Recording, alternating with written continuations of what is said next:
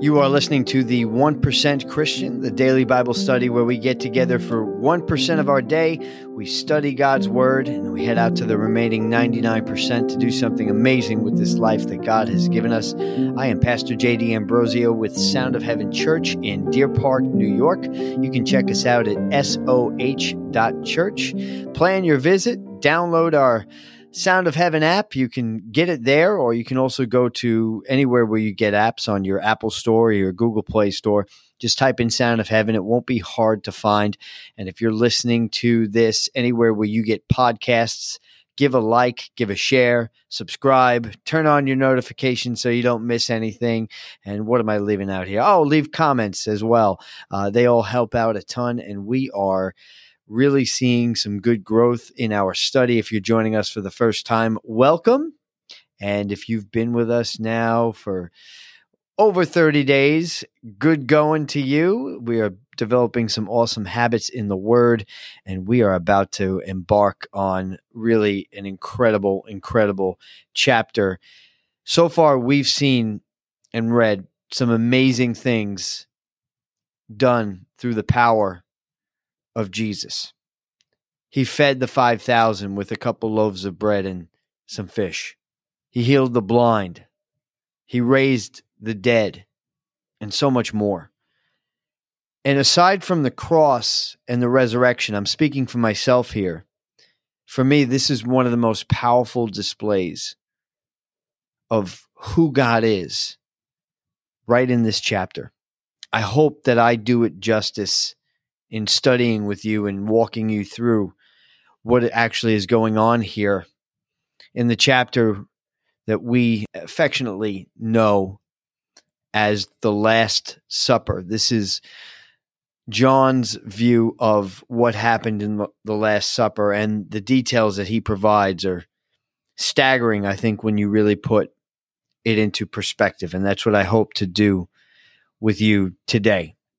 In the previous chapter, we saw Jesus walk into Jerusalem with a triumphal entry. The crowd who was on their way to the temple to sacrifice and, and celebrate the Passover festival laid palms at his feet, signifying that they saw him as the king. And I can imagine what the disciples walking with him must have thought. And Luke chapter 22 also goes into this meal describing their mindset. But we hear Jesus say that the time has come for the Son of Man to be glorified. And if we were honest with ourselves in our human flesh here, we probably thought the same as the disciples.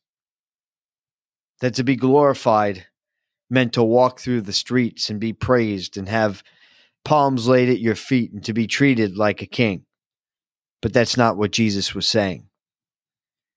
Jesus gives the parable that a kernel needs to fall to the ground.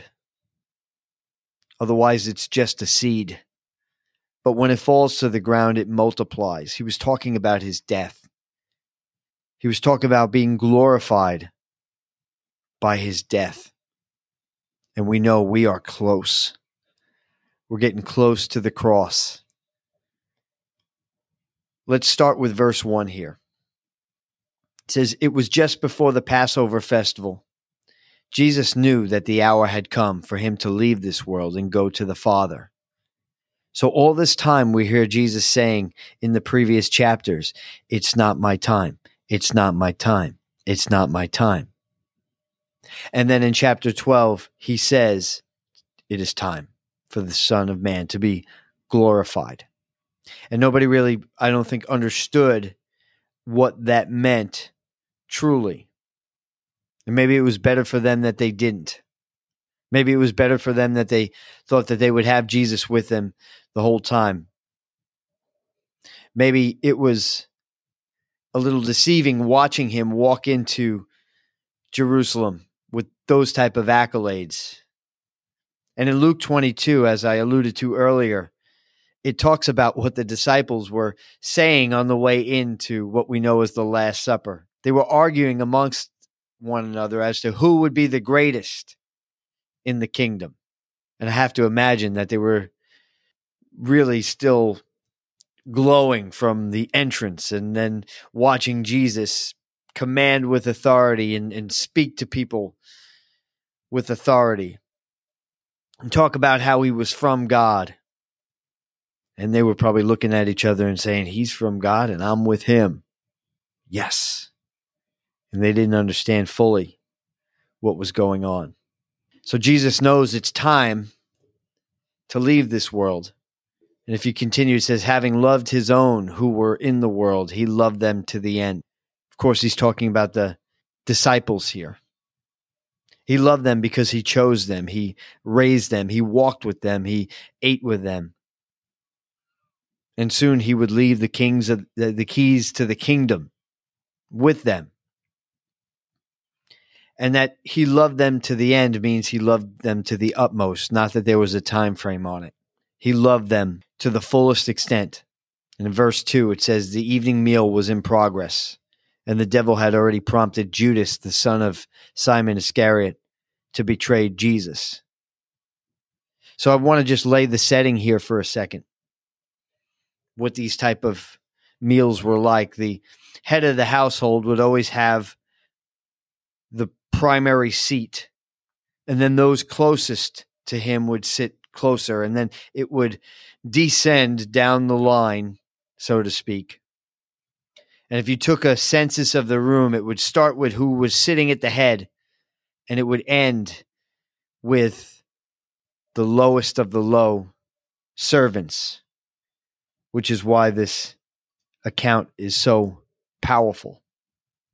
And in verse 3, it says, Jesus knew that the Father had put all things under his power and that he had come from God and was returning to God.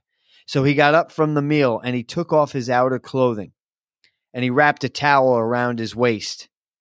After that, he poured into a basin water and began to wash his disciples' feet, drying them with a towel that was wrapped around him. And I hope I have the words to communicate this to you what this meant. It meant that Jesus took the position as the lowest servant in the room. See, at that time, you'd be walking around with your sandals and there was nothing dirtier on your body than your feet.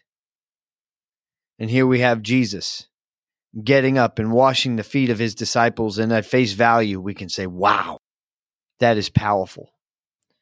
But I want you to consider what's really happening here. A few times in this study, we've talked about what it means to have a type and shadow. And a type and shadow is when something happens and it almost foreshadows or it's a precursor to what is going to happen. And we see it all throughout the Old Testament. Right? We see it in, in Abraham going to sacrifice his son, and then God putting a stop to it and saying, I'll provide the lamb of obviously that was a type and shadow of Jesus. We see it with Moses in the desert. They're getting bitten by snakes. Moses puts a snake on a on a pole, a stick, and holds it up.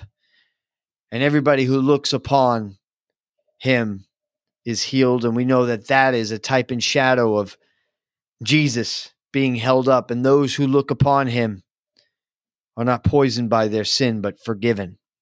We see this over and over and over again. I could spend the next hour, two hours just laying out examples. But I want to continue with this example. Remember what I said earlier about the hierarchy, about the, the, the most important person in the room sitting at the head of the table. And I want you to see that what we're reading here is actually a parable in action. Because Jesus rose from the head of the table and walked down. In reality, Jesus rose from the throne of God. God Himself got up off the throne and came down and dwelled in an earthly vessel. If you remember, it says, and the Word became flesh Jesus then takes off his garments. He lays his garments aside. And I want you to see the symbolism there that in doing what God did by getting off of his throne and coming down and walking amongst us, he set aside his covering, his cloak of glory to become just like me and you. And then he took the towel and he girded himself. He took the posture of a servant. Only a servant would gird themselves with a towel to do what he was just about to do. Not only did he take a posture of a servant, but it shows that he was ready to work. And if you remember when the Sabbath came and he had healed, and the Pharisees and the Sadducees were so angry, what did he say? He said, My father's always at work, and so am I. God's never too busy to intervene in our lives. And he poured out the water in the basin, ready to clean. And Jesus, as we know, is the living water who pours out his blood, cleansing of us of our sin. And in verse 12, we'll see after he washes their feet, he goes and sits back at the table. And we know that when Christ died on the cross, when he resurrected, that eventually he took the seat back at the right hand of the Father. So, this act that we are seeing from Jesus is the story of the cross. It is the gospel right before our eyes that shows us that it's all about servitude. It's all about the creator of the universe loving us so much that he was willing to put himself below us. We saw Mary at the foot of Jesus. We saw people dropping to the feet of Jesus. Jesus was willing to drop to his knees and clean the feet of his disciples. Let's continue. And we're already at our 1%. But I want to hit on this because Simon Peter says to him, Lord, are you going to wash my feet? And Jesus replied to him, You don't realize now what I'm doing, but later you'll understand. No, said Peter, you shall never wash my feet. Jesus answered, Unless I wash your feet, you have no part of me. Then, Lord, Simon Peter replied, Not just my feet, but my hands and my head as well. And Jesus answered, Those who have had a bath need only to wash their feet. Their whole body is clean and you are clean, though not every one of you. For he knew who was going to betray him and why he said that's why he said not everyone was clean. I'll explain this here in a second as we close. And when he had finished washing their feet, he put on his clothes and returned to the place. Do you understand what I have done? He asked them. You call me teacher and Lord, and rightly so, for that I am. Now that I, your Lord and teacher, have washed your feet, you also should wash one another's feet. I have set you an example that you should do as I have done for you. Very truly I tell you, no servant is greater than his master, nor is a messenger greater than the one who sent him. Now that you know these things, you will be blessed if you do them. And as we close out, see, Peter tried to stop Jesus from what he was doing. He said, Jesus, you're not going to wash my feet. And Jesus says, If I don't wash you, you can't have a part of me. And isn't that the story of being born again in a nutshell? We have to allow God to cleanse us. And this display from Jesus shows that he is willing to cleanse us and not just clean us, but clean the dirtiest parts of us. So then Peter, in his zeal, says, Fine, wash everything. And he says, You're already clean. I've bathed you. Just your feet. Just your feet. And the significance of this is, I don't want you to miss this, is that when you give your heart over to Jesus and he cleanses you, you are clean. But there is a continuous cleaning that needs to happen. If you think about the significance of our feet, you could wash your whole body. But the second you step outside into the world, your feet, they really need to be cleaned again. And we will go through this world. And we're not meant to stay in the house. We're not meant to hide. We're meant to go out. We're meant to go out and serve and bless and be the light to this world. And we have a God in heaven that's willing to cleanse us, cleanse our feet. But not only is that God that does that for us, but Jesus is saying, I've set the example for you. Wash one another's feet. Now, that doesn't mean we need to have a foot washing ceremony at Sound of Heaven Church. What it means is let's bear each other's burdens. Let's be willing to serve one another. And we love, Scripture says, because He loved us first. He was willing to come down from the highest place, the most high, and become the lowest of the low, embarrassed and humiliated on a cross. Why? For you. So that your sins may be forgiven, so that you may have eternal life so that you may have victory in this world. That's how much God loves you. And that's all I want to send you off with today. We'll continue the Last Supper tomorrow and Jesus' betrayal. But I need you to understand your worth. And I believe if you reflect on this today and you realize what God did for me and for you, and what he's willing to do to cleanse the dirtiest parts of us, then I believe that we can go out into this world more confident.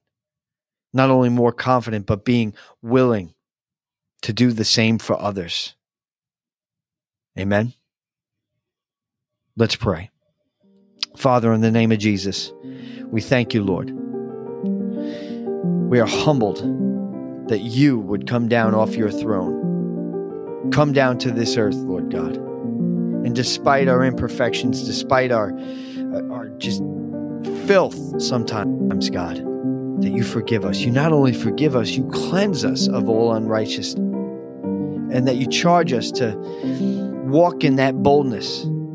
Give us the strength and the faith to be willing to serve others like you served us. And everyone within the sound of my voice, I pray in the mighty name of Jesus that you would see what Jesus did here and that you would know your worth, that you are so valuable to Him, that He would come down and He would save you and He would get on a cross and suffer that humiliation because you're worth it. The price that was paid for your eternal soul was worth it to God. Salvation is a gift. And right where you are, if you want to accept that gift today, just repeat after me. Say, Father God, thank you that you forgive me. Jesus, I declare you as my Lord and Savior. Come into my heart today. Change my life. And I'll follow you to the best of my ability from this day forward. Amen. If you prayed that prayer, we want to hear from you. Go to soh.church, reach out, reach out to me personally. I love you guys. We'll continue with John chapter 13 tomorrow.